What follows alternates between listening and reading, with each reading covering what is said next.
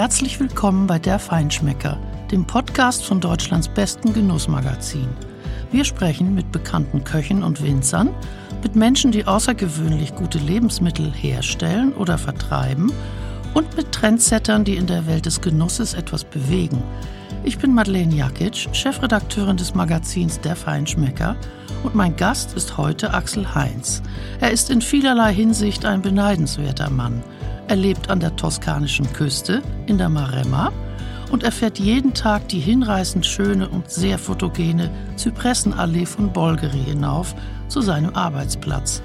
Als Weingutsdirektor lenkt er die Geschicke der weltberühmten Rotweine Ornellaia und Maceto. Wir sprechen heute darüber, wie Axel Heinz als Bayer ausgerechnet Önologe wurde und vor allem, wie ihn sein Weg über das Anbaugebiet Bordeaux schließlich in die Heimat der italienischen Superweine geführt hat. Wir sprechen darüber, wie es ist, wenn seine Weine in Sammlerkellern verschwinden und erst auf Auktionen wieder auftauchen. Wie oft trinkt er selbst die Weine, für die er steht? Eine Redensart besagt, über Geld spricht man nicht, Geld hat man. Wir reden aber heute trotzdem über Geld. Axel Heinz hat eine doppelte Staatsbürgerschaft, spricht fünf Sprachen und ist vor diesem Hintergrund der ideale weltoffene Europäer.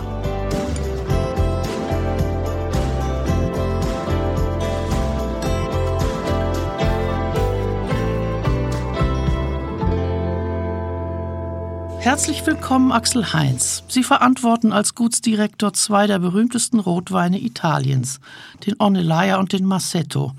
Beide Weine gelten als sogenannte Super Toskaner. Was genau ist ein Super Tuscan? Ähm, das ist eine gute Frage. Ähm, man kann äh, den Super Toskaner hm, aus zwei Blickwinkeln sehen. Ich glaube, es gibt da eine historische Dimension und dann gab es wohl eine Zeit lang auch eine Kategorisierung bestimmter Weine, von denen man eben nicht wusste genau, in welche Schublade man sie stecken sollte. Ähm, der historische Umstand ist einfach, äh, dass Super Toscana oder der Terminus Super Tuscans kreiert wurde für eine Gruppe von Weinen, die äh, im Laufe der 70er und 80er Jahre in der Toskana auftauchten und die außerhalb der geltenden äh, Appellationsregeln produziert wurden. Äh, sei es, weil äh, zu der Zeit relativ exotische Rebsorten eingeführt wurden oder die Vinifikationsmethoden nicht der äh, vermeintlichen toskanischen Tradition entsprachen oder äh, weil man ganz einfach die Richtlinien der bestehenden Appellationen wie Chianti oder Chianti Classico nicht folgen wollte. Und äh, so entstand eine Art äh, eine Art äh, seltsame Situation, in der ambitionierte Weine als ganz einfache Tafelweine etikettiert wurden. Und da seltsam erscheint, erschien, dass Weine, die äh, relativ schnell dann auch einen internationalen Erfolg äh, sich errungen haben und dementsprechend teurer waren als die etablierten Appellationsweine, in der vermeintlich einfachsten und und und äh, äh, ja äh, prestigelosen äh, Nomenklatur Vino da Tavola äh, produziert wurden, wurde einfach dieser Turm Terminus Super Tusken entwickelt, indem man sagte, ja, ja, lasst euch nicht durch die bescheidene äh, Namensgebung äh, äh, verwirren, es sind wirklich tolle Weine. Äh, irgendwann wurde es dann zu einer Art Modephänomen und weil die, die originellen Super Toskaner der 80er Jahre so viel Erfolg hatten, versuchte jeder Winzer in der Toskana irgendetwas äh, auf den Markt zu bringen, was sich als Super Toskana sozusagen präsentieren könnte. Und damit hat sich dann äh, der Terminus auch ein bisschen banalisiert und ist außerdem, sagen wir mal, der historischen Dimension heute vielleicht nicht mehr wirklich äh, tragend. Sie sind ja noch, glaube ich, fast zur Schule gegangen, als das anfing in der Toskana. Sie sind, wenn ich das sagen darf, kürzlich, ist es richtig, 48 geworden? Stimmt das ist das? richtig, ja, ja, ja. Also, also mit dem Beginn dieser Weine waren Sie noch gar nicht im Business, kann man sagen. Sie gucken darauf ja auch auf, als etwas Historisches, wenn wir über die Geburtsstunde der Super Tuscans sprechen.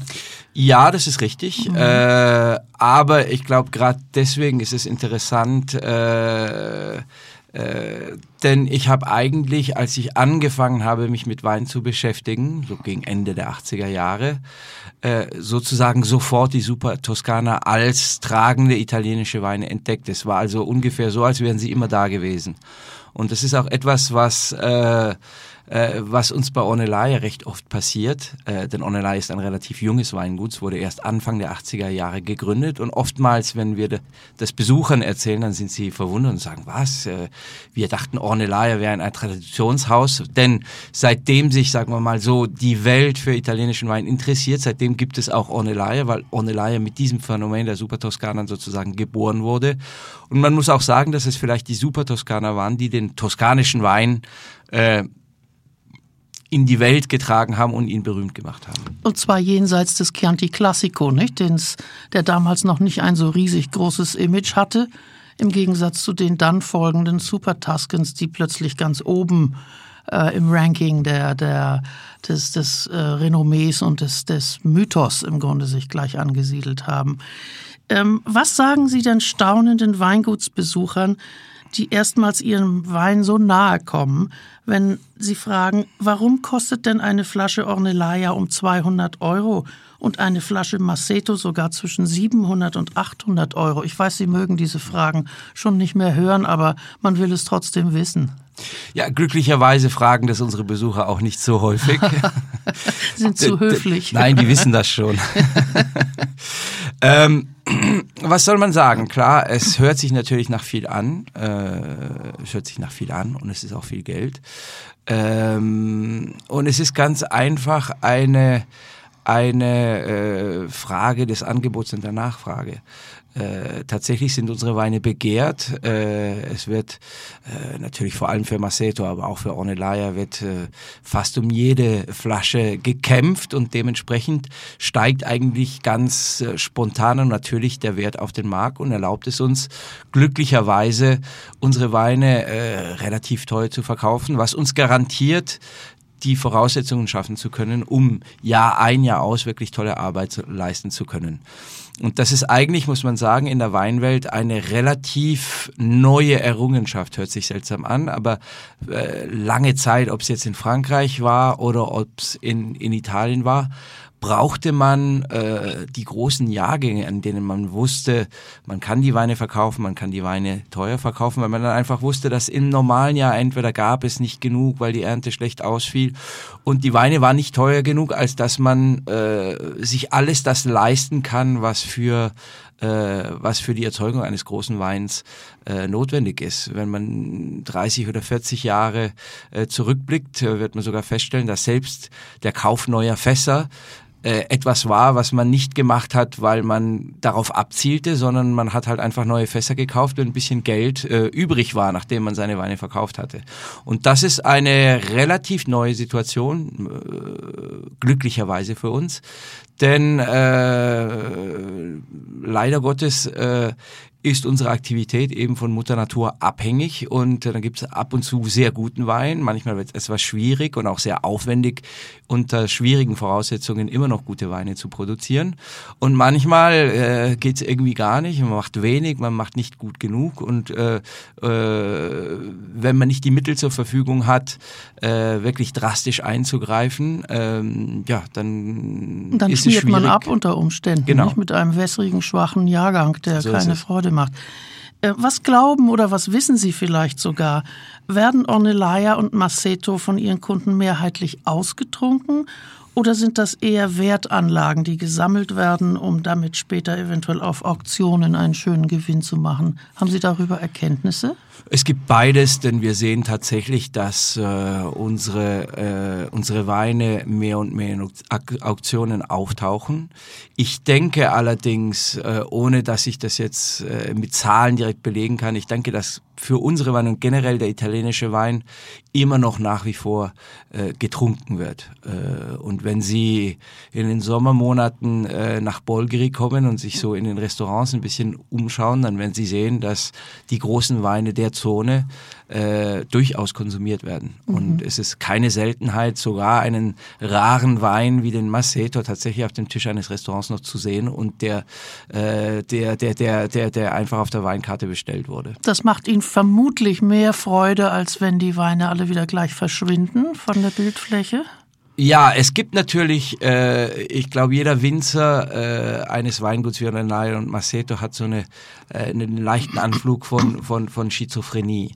Denn einerseits, äh, natürlich, wenn man Wein macht, macht man ihn in der klaren äh, Vorstellung, dass er denn auch genossen und getrunken werden soll.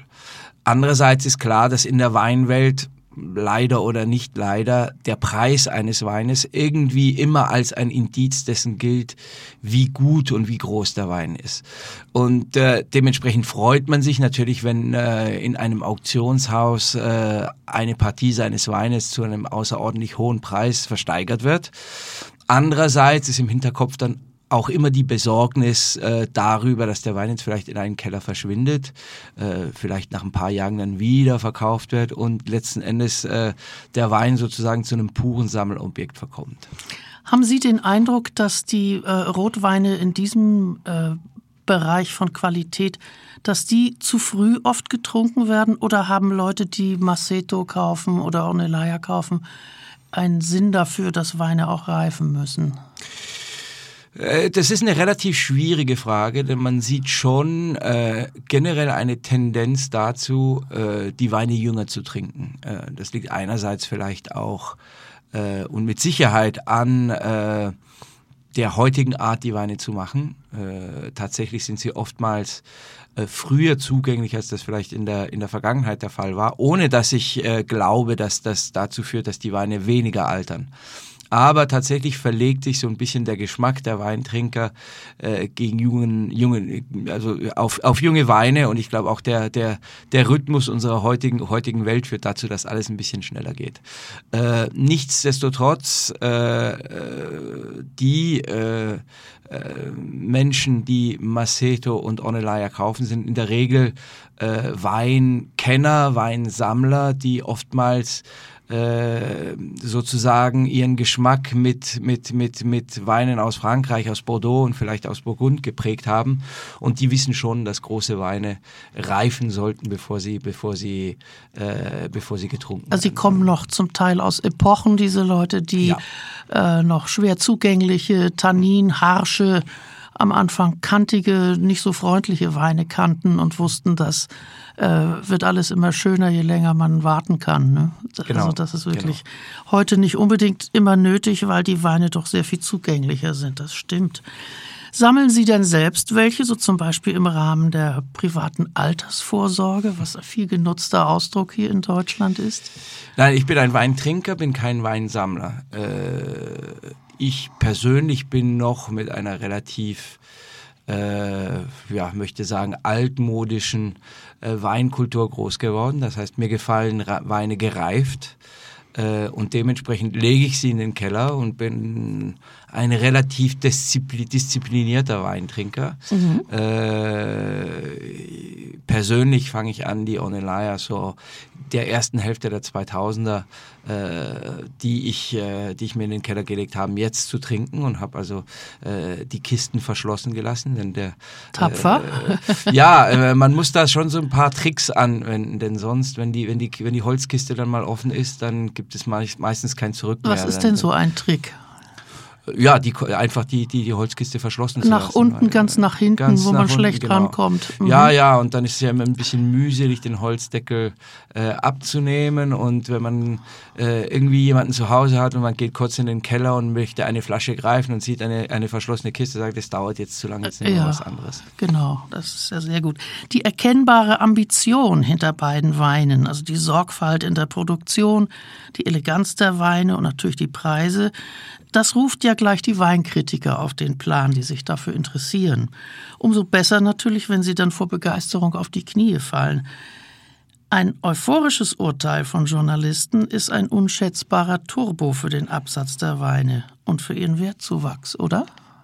Auf jeden Fall. Und äh, natürlich, äh, das Risiko ist immer dann äh, ähm, alles nur auf äh, äh, sozusagen das Rating eines bestimmten Weinkritikers ähm, auszurichten und das sollte man natürlich vermeiden. Aber es ist, es ist zweifellos da, so, dass äh, die große Gesundheit der, der, der ähm, der Weinsparte und vor allem äh, der großen Weine dieser Welt äh, liegt auch daran, dass es äh, Weinkritiker gab, die äh, äh, sozusagen die Botschaft der großen Weine in die Welt gebracht haben und die das Interesse dafür, dafür aufrechterhalten haben und manchmal auch kreiert haben.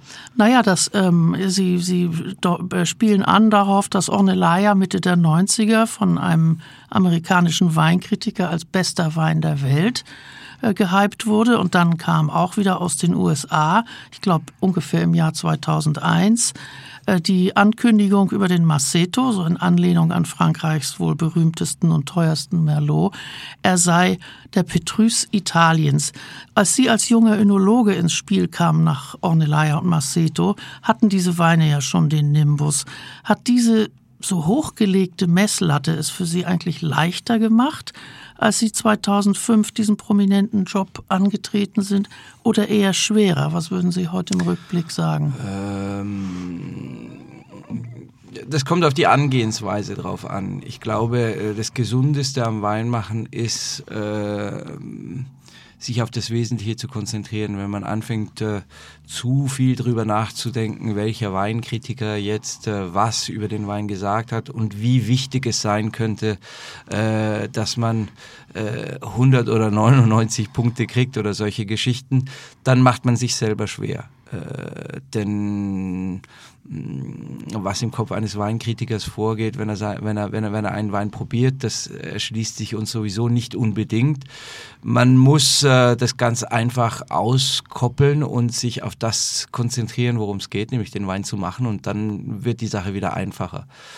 Äh, und ich muss sagen, ich habe bei Ornelaya schnell verstanden, dass äh, ich einen Mitarbeiterstab hatte, der mir wirklich erlauben würde, würde alles richtig zu machen. Das habe ich im ersten Jahrgang 2005 schon, äh, schon bemerkt. Es ist also ein bisschen so, als würde man sich in ein tolles Auto setzen und, und, und, und ganz kurz aufs Gaspedal drücken und dann merken, aha, da, da sitzt Wumms drin. Da sitzt Wumms ja. drin. Und, und, und dementsprechend war es war es einfach. Äh, es war mir selber klar, gut, wenn man in so ein Weingut kommt, das schon so ein bisschen Geschichte geschrieben hat, dann muss man natürlich äh, dem Ruf des Weinguts entsprechend äh, äh Resultate erzielen. Aber habe dann auch schnell gemerkt, ja, äh, es sind die Grundvoraussetzungen da, um das auch gut machen zu können. Ich meine, wenn man äh, versucht, auf den Geschmack zum Beispiel von Robert Parker hin einen Wein zu bauen, ist man ja nicht mehr entspannt. Nicht? Und man ist vielleicht auch nicht mehr intuitiv auch bei der Sache. Ich kann nicht beurteilen, wie viel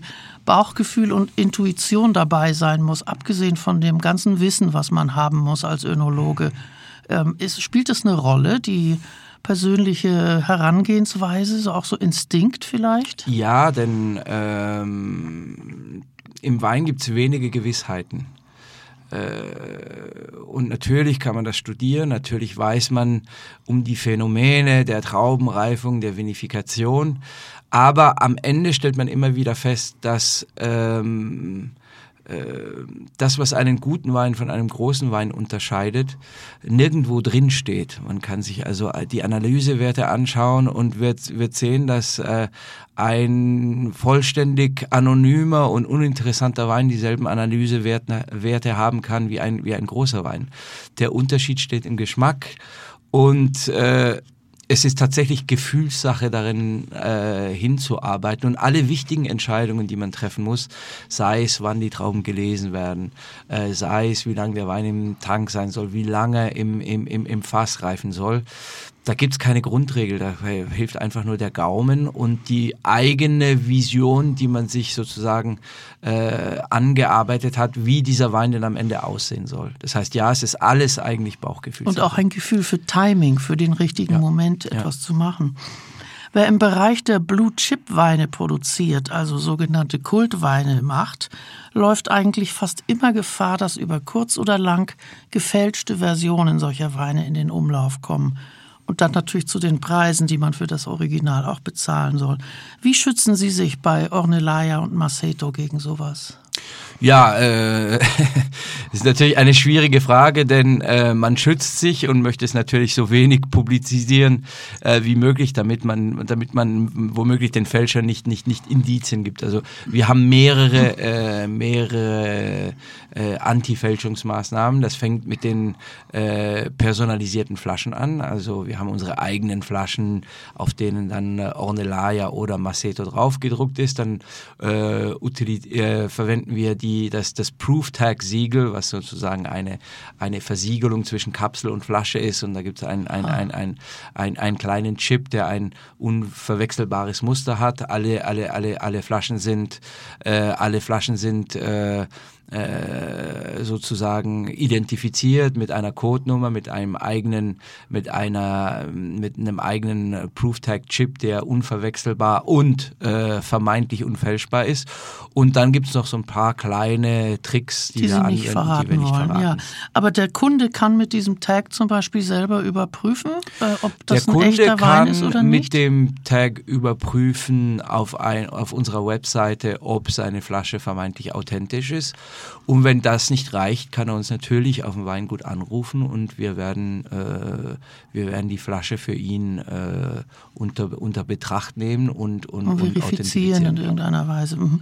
Haben Sie mal gefälschte Abfüllungen schon in der Hand gehabt von Ihren Weinen? Ja, muss ich gestehen. dreiste ja. Versuche? Ja, ja, ja. Woran haben Sie es gemerkt? War das noch vor äh, diesen Tags? Oder? Das war noch vor diesen Tags. Mhm. Das war noch vor diesen Tags.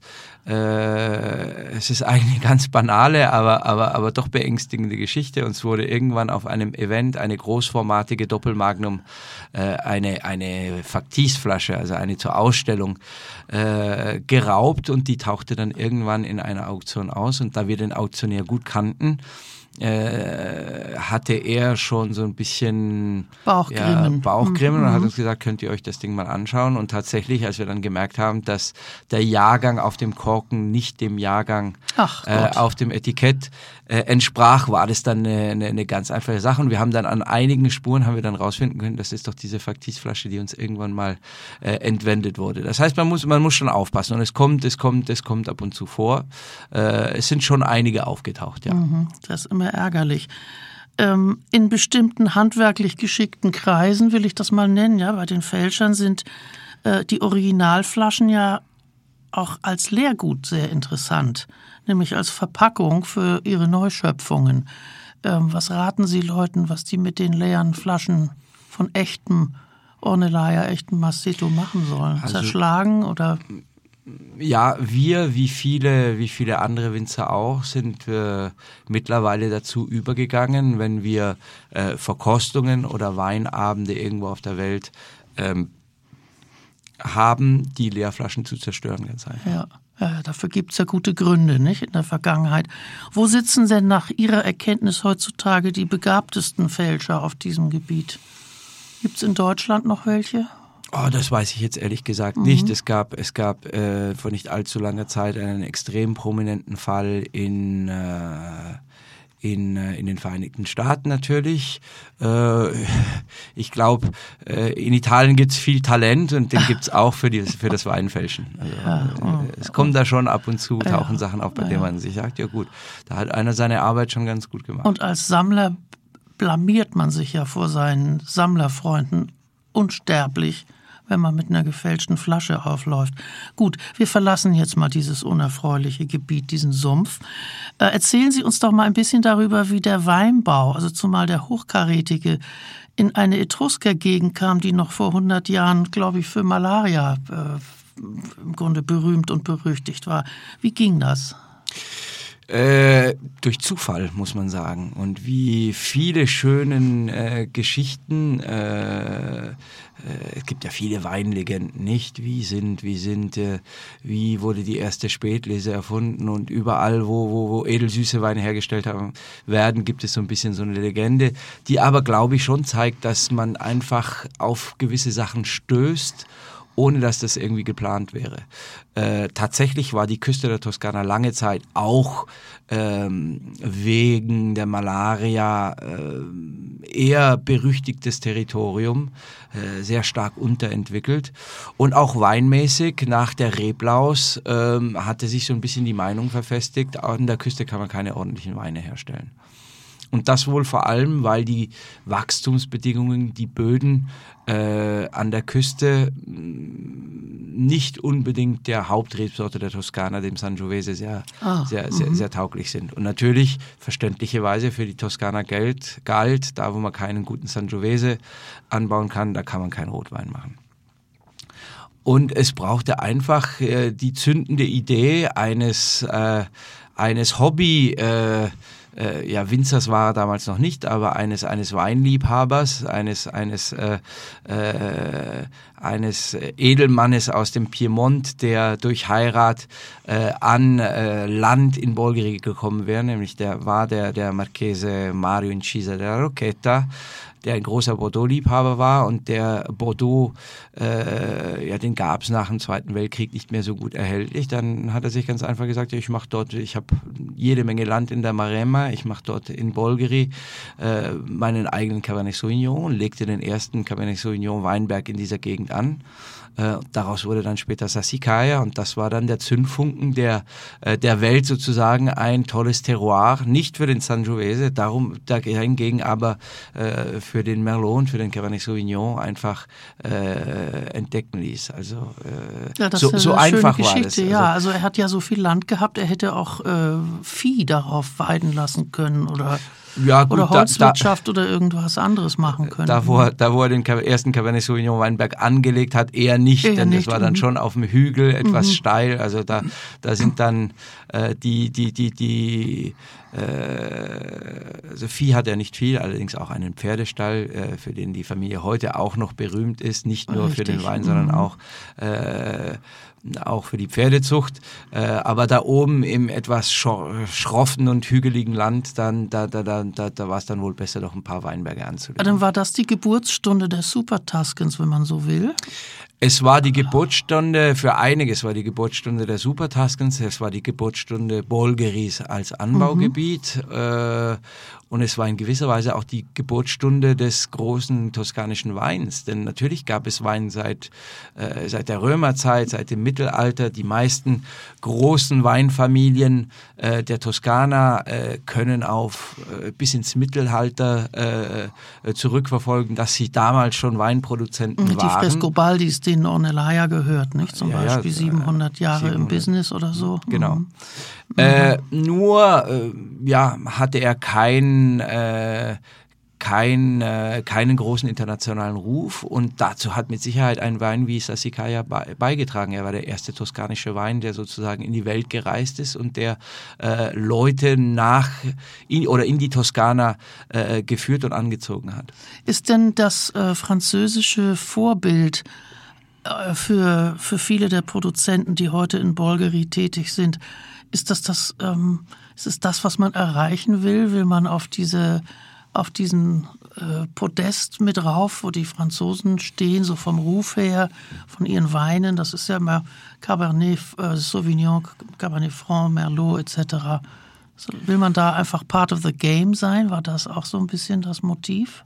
Ich bin mir nicht sicher, äh, ob das so geplant war. Natürlich, wenn man dann irgendwann erkennt, man ist in der Lage, äh, Weine herzustellen, die mit den großen Vorbildern aus Frankreich mithalten können, dann denkt man sich irgendwann schon, ja, äh, warum, warum, warum in mhm. Frankreich und warum äh, nicht auch in Italien? Wichtig ist, dass dieses Vorbild äh, nicht die Überhand äh, nimmt. Das heißt, für uns auf Ornelei ist es wichtig, obwohl ähm, ich ein Önologe französischer Ausbildung bin, äh, für uns ist es wichtig, dass man dem Ornelai anschmeckt, dass er ein italienischer Wein ist und nicht irgendwie eine Kopie von Bordeaux. Das heißt, man inspiriert sich schon, sei es äh, in den Vinifikationsmethoden im Ausbau und auch in der Ambition, mit, mit den großen Weinen aus Frankreich mithalten zu können. Aber wichtig ist, dass man äh, sozusagen beim, äh, beim, beim ersten Nippen am Glas keinen Zweifel hat, ob es jetzt ein Bordeaux ist oder ein Wein aus Bolgheri. Mhm, mhm. Der erste Ornellaia wurde vor über 30 Jahren in dem ja auch berühmten Weinjahr 1985 also für Italien berühmten, vinifiziert und kam 88 als Erstling mhm. schließlich in den Handel. Und eben eine klassische Bordeaux-Cuvée aus Cabernet Sauvignon, Cabernet Franc, Merlot Petit Verdot. Haben Sie diesen Wein, diesen Erstling mal probieren können? Gab es davon oder gibt es davon noch was? Sehr wenige. Mhm. Also es ist sehr, sehr überschaubar. Äh, aber ich hatte, ich hatte, ich hatte einige Male die Gelegenheit, diese, diesen Wein zu probieren kurioserweise meistens aus äh, fremder Leute Keller, eher als aus unseren, denn die mhm. Bestände sind wirklich sehr gering. Und äh, es ist ein legendärer Jahrgang. Es war natürlich die ganz frühe Phase bei Ornellaia. Es ist nicht unbedingt äh, der größte Ornellaia, der je erzeugt wurde. Aber es ist immer wieder erstaunlich zu sehen, dass dieser Wein aus ganz jungen Reben mit wenig Erfahrung erzeugt, nach über 30 Jahren äh, auf der Flasche immer noch frisch und äh, vollständig auf, äh, sagen wir mal, auf dem Höhepunkt ist. Also es ist ein Wein, den ich in den 15 Jahren, äh, seitdem ich bei Ornellaia bin, mitverfolgt habe und sehe, dass er sich eigentlich so richtig eingependelt hat auf diese Plateauphase, bei der sich nichts rührt und äh, jedes Mal, wenn man eine Flasche öffnet, ist man natürlich ein bisschen besorgt zu sagen, ja, was geht da mit dem Wein noch vor? Und jedes Mal äh, hat sich aber bestätigt, dass er immer noch in, in blendender Form ist. Insofern ist das für Sie ja ein Segen, wenn Sie diese alten Weine probieren können, um zu sehen, was, was hält so ein Bursche eigentlich aus? Ja, wann fängt er an zu schwächeln oder ist er noch immer äh, völlig senkrecht? Es ist, es ist zentral, denn natürlich eine der Schwierigkeiten, und vor 15 Jahren war es tatsächlich noch eine Schwierigkeit, äh, ist es abzuschätzen, wie sich, äh, wie sich die Weine denn entwickeln können. Und wenn ein Weingut so relativ jung ist wie Ornella, ist das natürlich schwer, denn man hat kein Exempel, ein Exempel eines 25, 30, 50 Jahre alten Weines. Jetzt fängt sich das an langsam zu ändern, denn das Weingut ist jetzt etwas über 30 Jahre alt und die ersten Jahrgänge haben so diese, diese Schwelle, diese kritische Schwelle der 25, 30 Jahre äh, überschritten. Ist das so der Punkt, wo sich zeigt, wie, was für ein Langstreckenläufer ein Wein ist. Ich denke schon und ich halte es da ein bisschen mit unserem, mit unserem äh, Berater Michel Roland, der mir irgendwann gesagt hat, ja, weißt du, wenn sie erstmal über 30 Jahre hinaus gereift sind und noch in guter Verfassung sind, dann heißt es das meistens, dass es für die nächsten 30 Jahre äh, mhm. auch noch klappt. Und mhm. wenn sie dann, äh, wenn sie dann äh, verfallen, dann äh, passiert das entweder früher, äh, bevor sie 25 Jahre alt werden. Und wenn sie einmal über diese Marke hinaus sind, da braucht man sich da eigentlich keine Sorgen mhm. zu machen. Wir kommen gleich noch drauf, dass Sie ja eigentlich aus Frankreich kamen. Mich würde jetzt noch mal die äh, Frage interessieren, als Sie sozusagen übergelaufen sind nach Italien. Was fanden Sie am Ornellaia markant anders als an den Bordeaux-Weinen, an die Sie ja gewöhnt waren, sagen wir mal? Die Weine haben ein anderes Gleichgewicht, äh, sind opulenter natürlich, denn äh, sind natürlich sonnenverwöhnte Weine. Aber die italienischen. Hat, die italienischen. Ja, mhm. Mich hat frappiert, äh, dass das so ein ganz anderes Gleichgewicht ist. Es gibt so ein Spiel zwischen der Reife, der Fülle und einer Säure, die man so in Bordeaux-Weinen von heute eigentlich nicht anfindet. Das heißt, ein ganz spannendes Gleichgewicht, bei dem man immer so ein bisschen die Befürchtung hat, ob nicht des Guten etwas zu viel äh, da, da wäre, weil natürlich die Frucht ganz äh, reif und opulent ist, die Weine auch ab und zu etwas, etwas opulent und wuchtig sein können. Aber dann gibt es immer dann im Nachhall so diese Frische, die das Ganze wieder ins richtige Lot bringt. Und das ist ein bisschen anders als, als, als beim klassischen Bordeaux. Der Warum vielleicht hat auch der, der mehr Säure, der, die italienische Variante? Äh, er hat mehr Säure Warum? ganz. Äh, Kann man das für einen Laien verständlich erklären? Das weiß ich nicht, ob ich das kann, denn ich als Fachmann weiß immer noch nicht ganz genau, warum so, das so ist. Okay.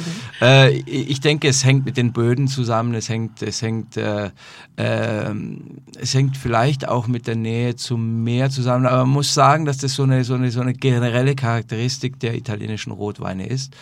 Und ich denke, das ist auch der Grund, warum sie die geschätztesten mediterranen Weine der Welt vielleicht sind. Denn äh, in Italien schafft man irgendwie dieses, äh, dieses, warum auch immer, und es ist schwierig zu erklären, dieses äh, schöne Gleichgewicht zwischen einer gewissen Fülle und dann doch Eleganz. Aber es ist auch irgendwie eine, eine, eine nette Paraphrase für das, was die Italiener sind. Immer ein bisschen schöne überschwänglich, schöne aber Schuhe, nie, schön, aber ja, nie, schöne aber Opern. nie, Mhm. ja, aber äh, Überschwang, aber nie äh, vulgär irgendwie. Das ist so, Mhm. so ein bisschen immer herzlich und, und, und immer doch äh, äh, mit Klasse und mit Eleganz. Mhm.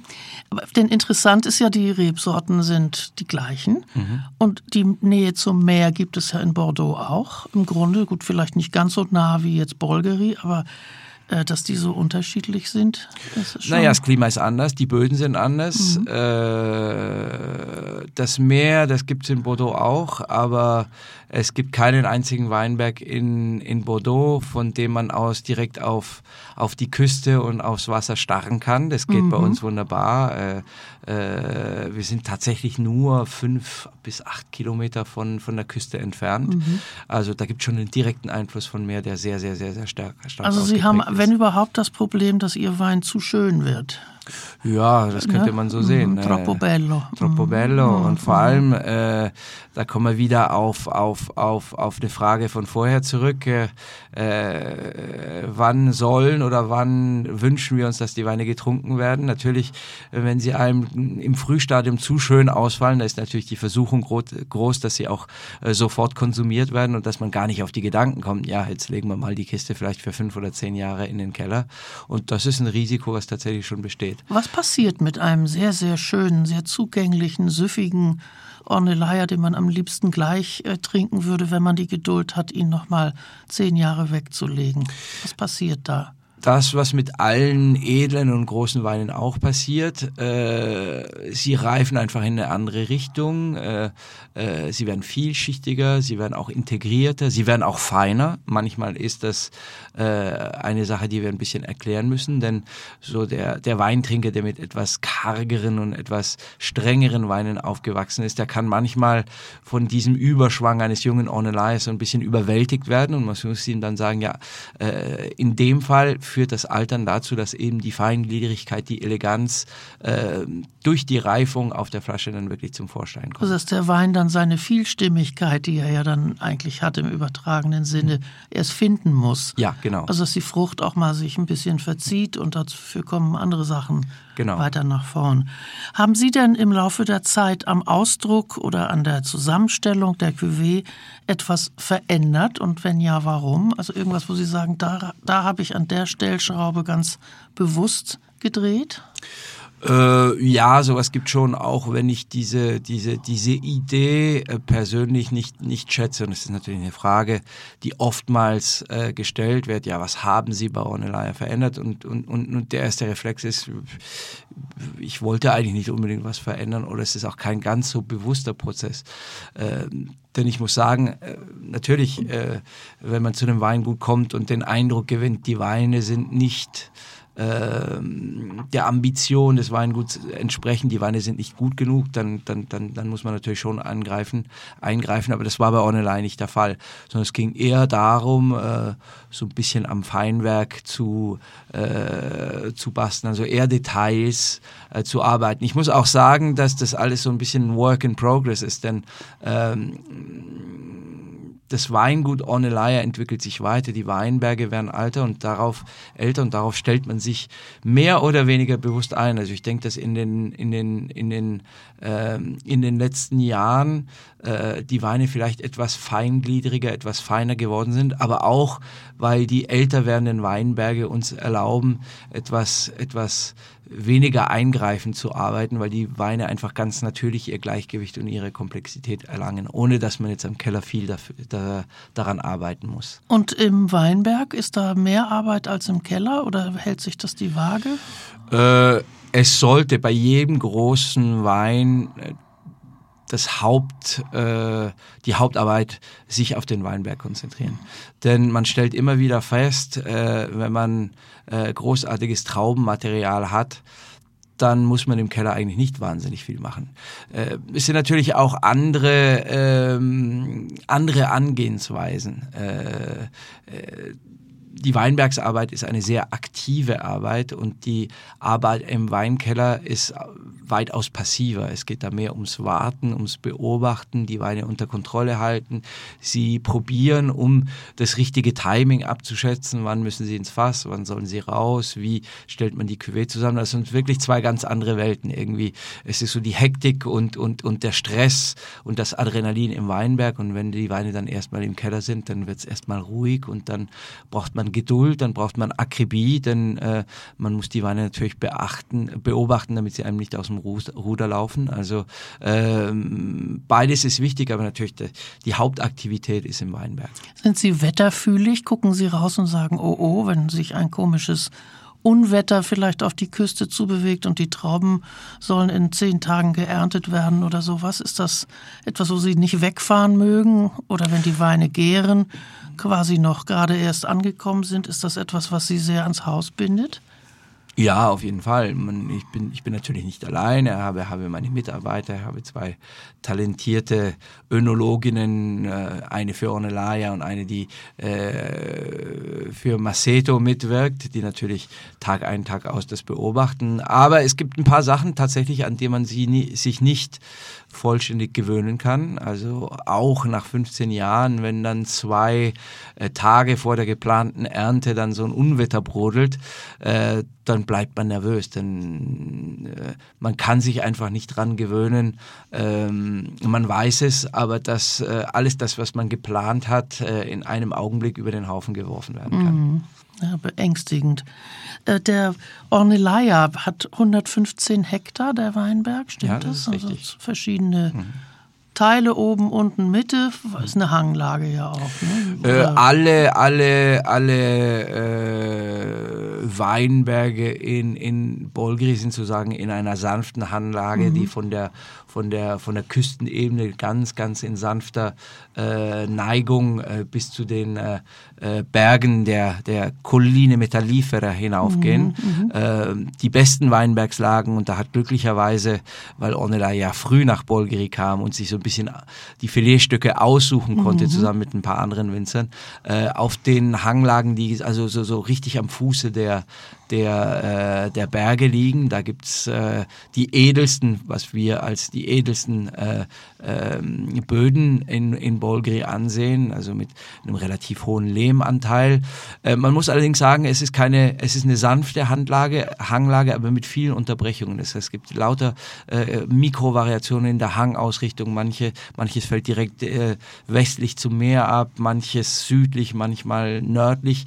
Äh, der Höhenunterschied ist für die Toskana relativ gering und die Weinberge sind auch relativ niedrig angelegt, wenn man das mit äh, den zentralen äh, Zonen der Toskana vergleicht. Also im Chianti geht der Weinbau erst so bei 250 Metern äh, über Meereshöhe los und äh, in Bolgeri sind die meisten Weinberge so irgendwo zwischen 20 und 120 Meter angesiedelt und das ist auch bei Ornellaia der Fall. Mhm. Aber diese kleinen Höhenunterschiede können viel ausmachen, denn je höher die Weinberge angelegt sind, desto mehr ist man eben diesen kühlenden und und und und äh, ja äh, säubernden Winde mhm. des, des, äh, der, der Küste ausgesetzt und das macht einen großen Unterschied. Und diese vielen unterschiedlichen Mikroklimata, die ergeben dann sowas wie ein Kaleidoskop, nicht? Am Ende vinifizieren sie die auch getrennt, die Partien, und machen daraus zum Schluss erst Ihren ja, Wein? das ist mhm. äh, seit Jahr und Tag unsere Philosophie bei Onelei. Wir mussten uns natürlich im Laufe der Jahre so ein bisschen da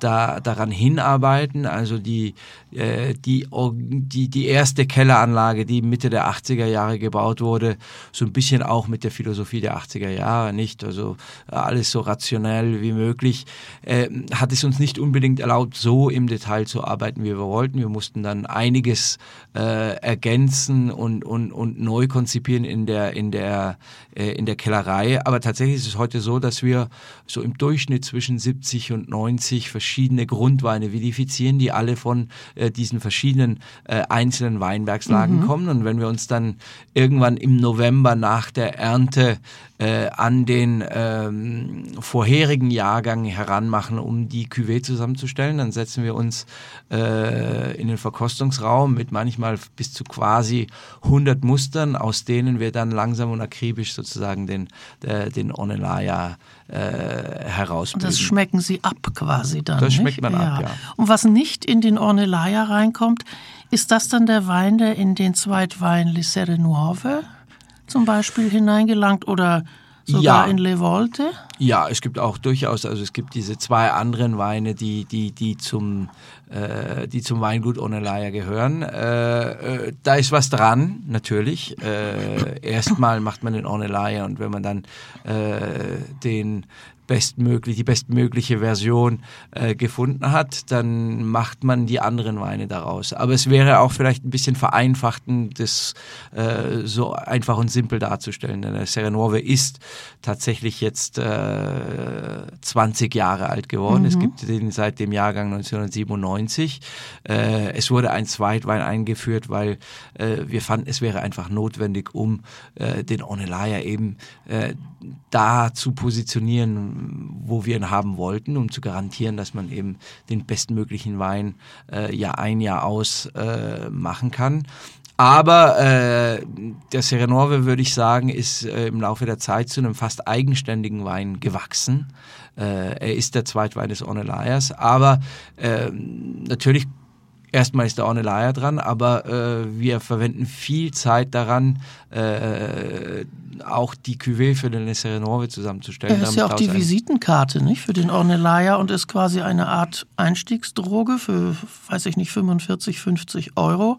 Das kann man sich vielleicht schon mal eher leisten, wenn man sich herantasten will an, an den Grand Vin. Das ist ne? äh, mhm. auf jeden Fall eine seiner Funktionen, soll auch mhm. eine seiner Funktionen sein. Wenn vielleicht äh, ja, äh, der Ornelei so ein bisschen einschüchternd wirken, wirken kann und man, äh, man vielleicht den Schritt nicht, nicht, nicht, nicht äh, nehmen würde, zu sagen, jetzt probieren wir mal, was an diesem Wein dran ist, dann hat man schon mal eine kleine Idee davon, worum es bei Ornelaya mhm. geht, äh, zu einem Preis, der, der, der, der fair und, und, und, und äh, für die meisten Weintrinker noch, dann noch äh, verkraftbar, ist, wenn man in dieses Segment möchte. Der Ornelaya, wie viele Flaschen produzieren Sie davon im Jahr? Das sind so im Durchschnitt 160.000 Flaschen. Ja, ist auch nicht enorm viel, nicht? Also es ist nicht enorm mh. viel, äh, aber gut. Äh, äh die Weinberge Ornelayas werden jedes Jahr ein Stückchen älter und das freut uns natürlich sehr, aber sie sind im Vergleich zu anderen Weinbaugegenden noch relativ jung. Mhm. Und das ist einfach das, was wir finden, die Menge ist, bei der wir uns sicher sind, dass Onelaya so groß ist, wie er sein soll. Diese 115 Hektar sind natürlich im Vergleich zum Maceto sind die riesig, denn der wächst, wenn ich richtig informiert bin, auf etwa sieben Hektar und er bringt 30.000 Flaschen mehr oder weniger pro Jahr. Das stimmt? Ja. Das stimmt. Mhm. Es sind jetzt mittlerweile etwas mehr als sieben Hektar, es sind elf Hektar. Ah. Es sind aber immer noch diese 30.000 Flaschen, ja. Das Wie kann man so einen Weinberg von sieben auf elf erweitern? Gibt es da Pflanzrechte, die Sie haben? Also das ist ja alles gesetzlich irgendwie geregelt, nicht? Wie dehnbar ist so ein Weinberg? Ja, das ist genau so. Äh, es gibt allerdings beim Maceto spezifisch zwei äh, Gesichtspunkte. Das eine ist tatsächlich das Administrative. Man braucht Pflanzrechte, man braucht äh, Platz, um, das, um neue Weinberge anlegen zu können. Äh, es ist beim Maceto allerdings auch so, dass wir uns sicher sein mussten, dass wir äh, Voraussetzungen finden, bei denen ähm, Weine äh, erzeugt werden können, die auch äh, der Identität und des Charakters des Macetos entsprechen. Mhm. Es ist nicht so schwierig, neue Weinberge anzulegen, aber wenn sie einfach Weine ergeben, die mit der Stilistik und mit der Identität des Macetos nichts zu tun haben, dann könnte man das nicht erweitern. Das heißt, ähm, wir haben so ein paar potenzielle Weinbergslagen gefunden. Wir haben so rund um den Maceto äh, ein bisschen Wald roden können, weil wir wussten, dass darunter auch diese, diese, diese tollen blaugrauen, äh, dieser blaugraue Lehm liegt, der für die, mhm. für die spezifische Identität des Macetos ähm, verantwortlich ist. Aber das ist natürlich auch nicht unbegrenzt erweiterbar. Mhm. Äh, vielleicht stoßen wir im Laufe der Zeit noch auf zwei oder drei äh, Terroirs, die dem Maceto entsprechen. Aber das ist das eigentliche Kriterium. Es geht die Erweiterung nur, wenn man etwas findet, was dem Maceto auch entspricht. Das ist ja ein reiner Merlot, das zeichnet ihn aus. Da ist nichts anderes mit drin, nicht? Das ist ein 100% Merlot? Es Oder ist, haben Sie ein bisschen was? Ja, also es ist nichts, was äh, sozusagen in den Marmor eingemeißelt ist. Denn äh, ich finde das auch äh, immer so ein bisschen vereinfachend, wenn man ein, einen großen Wein äh, auf ein Rezept sozusagen reduziert. Natürlich äh, ist die Originalität, Originalität und das Besondere am Maceto eben diese Formel, äh, reiner Merlot zu sein. Und das ist das, was sein Charakter mitprägt. Aber ähm, gut, wir haben ein tolles Terroir für den Merlot entdeckt. Da gab es natürlich so ein paar Indizien, nicht eben dieser grau-blaue mhm. Lehm, das kennt man doch von irgendwo aus Bordeaux her. Und da, äh, als der Weinberg angelegt wurde, war natürlich schon die Idee da, ja gut, wenn irgendwo mal Merlot funktionieren könnte, äh, da dann wohl auf diesem, auf diesem, auf diesem, auf diesem kleinen Hügel, äh, der nicht unweit von Ornellaia liegt. Äh, ohne dass man allerdings die Garantie hatte, äh, wie auch beim Sikaya, dass daraus ein großer Wein werden würde. Funktionieren äh, heißt, ähm, es müsste ein Merlot sein, der nicht nur weich und schön ist, sondern eben einen Charakter hat oder eine, eine und tatsächlich, ein starkes Profil oder tatsächlich ist es vielleicht äh, wenn man sich die größten Merlot-Weine auf der Welt anschaut, dann sind es äh, in, in, in allen Fällen Weine, die weit über das hinausgehen, was man eigentlich als typisch für den Merlot hält. Das heißt, äh, um großen Merlot äh, herstellen zu können, muss man so ein bisschen über den Grundcharakter des Merlots hinausgehen können. Und das ist, denke ich, beim Maceto der Fall. Also er ist kein Wein, bei dem man jetzt sagt, äh, äh, ja, weich und rund und eingänglich und schön. Ne? Das hat mit Maceto eigentlich sehr wenig zu tun. Er hat natürlich schon diese Fülle und diese Opulenz des Merlots, aber er ist ein kerniger, er ist ein Kraftprotz, er ist mhm. ein Wein, der, der manchmal ein bisschen einschüchternd sein kann. Auch er reift zu einer größeren Vielschichtigkeit und Eleganz hin, aber er ist mit Sicherheit ein Wein, der nicht unbedingt jetzt, äh, sagen wir mal, dem, äh, dem sich, typischen Modell eines Merlots und sich einmal an den Hals wirft schon gleich, genau. sondern. Gibt es denn vom Maceto auch einen Zweitwein? Es gibt ihn seit dem Jahrgang 2017, ja. Mhm. Dadurch, dass jetzt. Wie äh, heißt der? Äh, ganz einfach und banal Massetino. Massetino, der kleine, der kleine. Maceto. Und der ist auch schon handelsfähig. Der ja. ist mehr oder weniger handelsfähig. Ist er schon raus? Haben, also, er ist oder? dieses Jahr raus oh, mit dem Jahrgang 2017. 2017 war ein, ein etwas äh, äh, schwieriger Jahrgang, ein sehr heißes und trockenes Jahr mit sehr geringen Erträgen. Das heißt, es wurden im ersten Jahrgang gerade einmal knapp 5000 Flaschen erzeugt. Mhm. Das ist natürlich immer ein bisschen Kopfzerbrechen, wie, äh, wie äh, handelt man so einen Wein fair. Äh, und tatsächlich haben wir uns jetzt im Moment äh, vor allem auf Italien äh, beschränkt, äh, in Europa zumindest, mhm. weil es einfach zu wenig Flaschen davon gibt. Aber wir sind zuversichtlich, dass es in der Zukunft ein paar Flaschen mehr gibt. Ja. Und dann müsste man davon, wenn man gut sucht, auch, auch, auch in Deutschland ein bisschen was davon finden. Wie lebt es sich denn eigentlich in der Maremma, im Norden der Maremma? Das ist ja zwischen Livorno und mhm. Elba ungefähr auf der Höhe. Fehlt Ihnen da irgendwas als gebürtiger Münchner zum Beispiel? Die Maximilianstraße, das Oktoberfest, eine Weißwurst? Oder sind Sie davon längst irgendwie weg? Nein, nicht vollständig. Also es ist schon eine, eine, eine ich denke, wenn man so einen Beruf wählt, dann, dann, dann, dann ist es schon auch eine, eine, eine, eine, eine Wahl, welches Leben man führen möchte. Natürlich, wenn es jetzt nicht gerade Aubryon ist, dann kann man äh, Weinbau in der Regel äh, nicht in einer Stadt betreiben, sondern man muss aufs Land. Ja. Und mhm. das gehört natürlich mit dazu. Ähm, Sprechen Sie anders, wenn Sie nach München kommen? Verfallen Sie dann ins Bayerische? Nicht mehr so richtig. Also da bin ich jetzt schon mhm. seit zu langer Zeit weg mhm. und ich bin ja auch kein ganz waschechter Bayer, denn meine Mutter ist Französin aus Bordeaux. Ach Gott, ja. Äh, mein Vater ist gebürtiger Stuttgarter, also mhm. dem kann man das gar nicht erzählen, dass, äh, dass seine Söhne Bayern sind. Also mhm. von daher, äh, ja gut, das Bayerische hat, ist, ist, ist jetzt dem Hochdeutschen und, und dem Italienischen gewichen. Also Sie sind ja nicht äh, erblich vorbelastet als als dass sie Winzer sind. Das gab es ja in ihrer Familie nicht. Aber trotzdem haben sie sich für diesen Weg entschieden. und sind so weit gekommen. Das ist toll. Warum haben Sie überhaupt das entschieden? Äh, es ist eigentlich eine ganz, ganz, äh, auch das eine zufällige Geschichte. Natürlich liegt das äh, zweifellos an ähm, dem Umstand, dass meine Familie aus Bordeaux ist. Niemand war besonderer Weintrinker, niemand äh, war im, äh, im Winzerberuf tätig. Aber natürlich ähm, in Bordeaux führt kein Weg vollständig am Weinrand vorbei. Sei es, weil man äh, irgendwann als als als Jugendlicher äh, sich das zeremoniell anschaut, äh, was dann beim beim Sonntagsmittagessen in der Familie dann kommt, wenn der Großonkel oder der Großvater aus dem Keller eine staubige Flasche Wein herausholt, sich alle fragen, soll er denn jetzt dekantiert, geöffnet, soll er atmen, soll er nicht atmen und alle streiten darüber, was jetzt das richtige äh, Prozedere sei.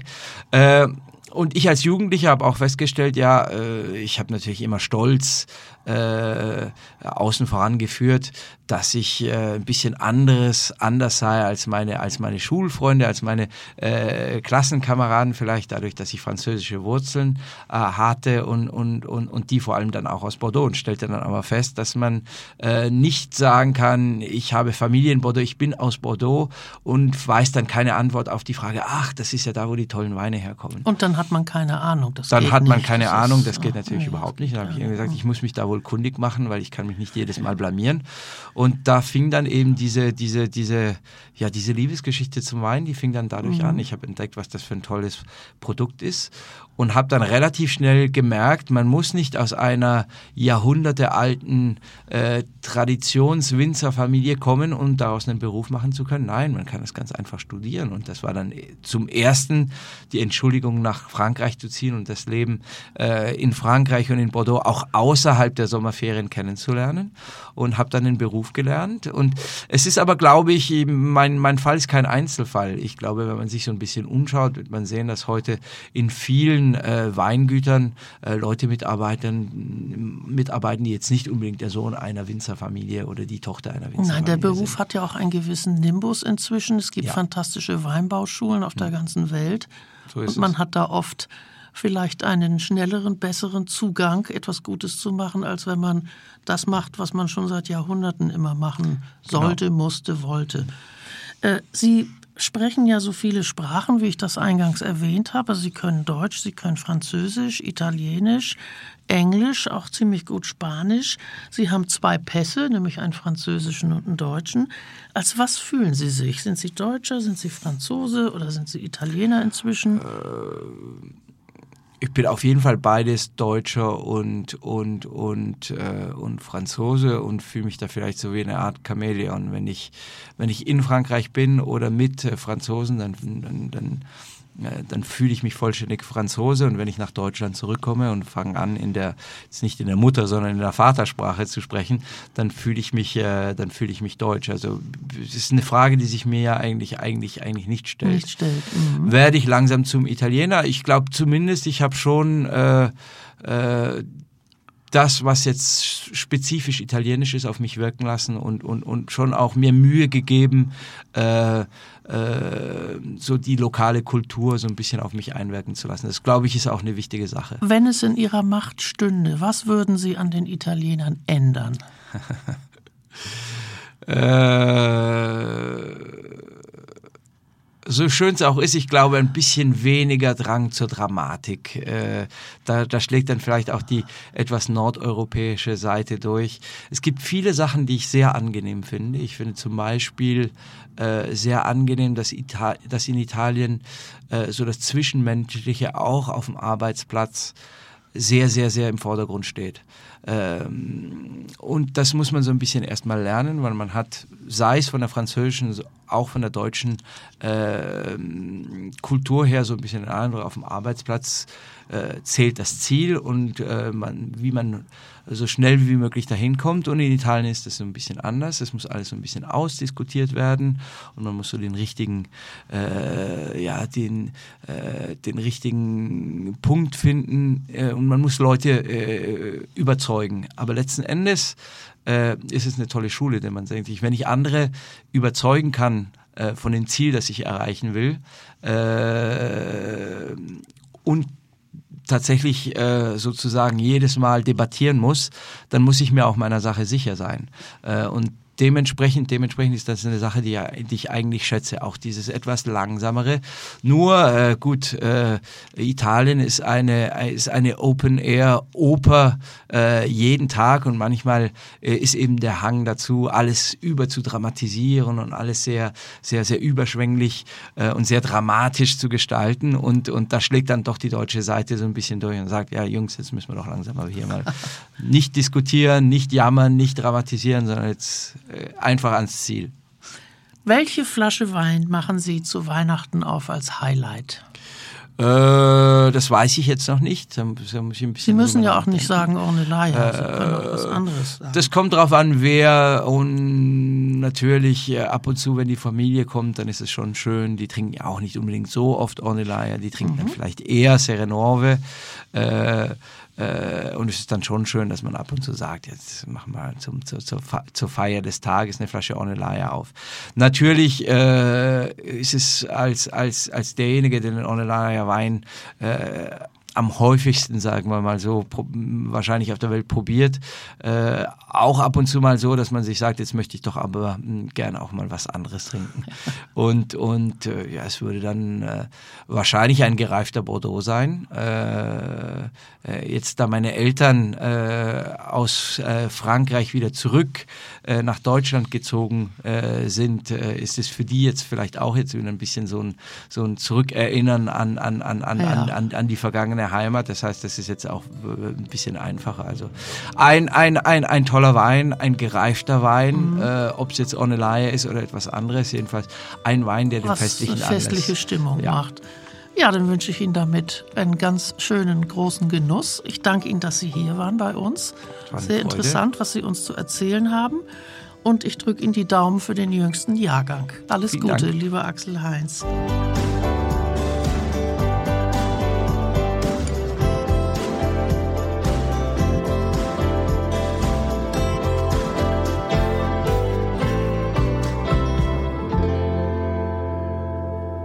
Das war er wieder, der Feinschmecker Podcast, Deutschlands bestes Genussmagazin zum Hören. Alle zwei Wochen servieren wir Ihnen eine neue Folge. Noch mehr Geschichten rund um interessante Persönlichkeiten aus der Food- und Weinszene finden Sie auf feinschmecker.de und natürlich im gedruckten Magazin. Jeden Monat neu im Handel. Bis bald. Tschüss.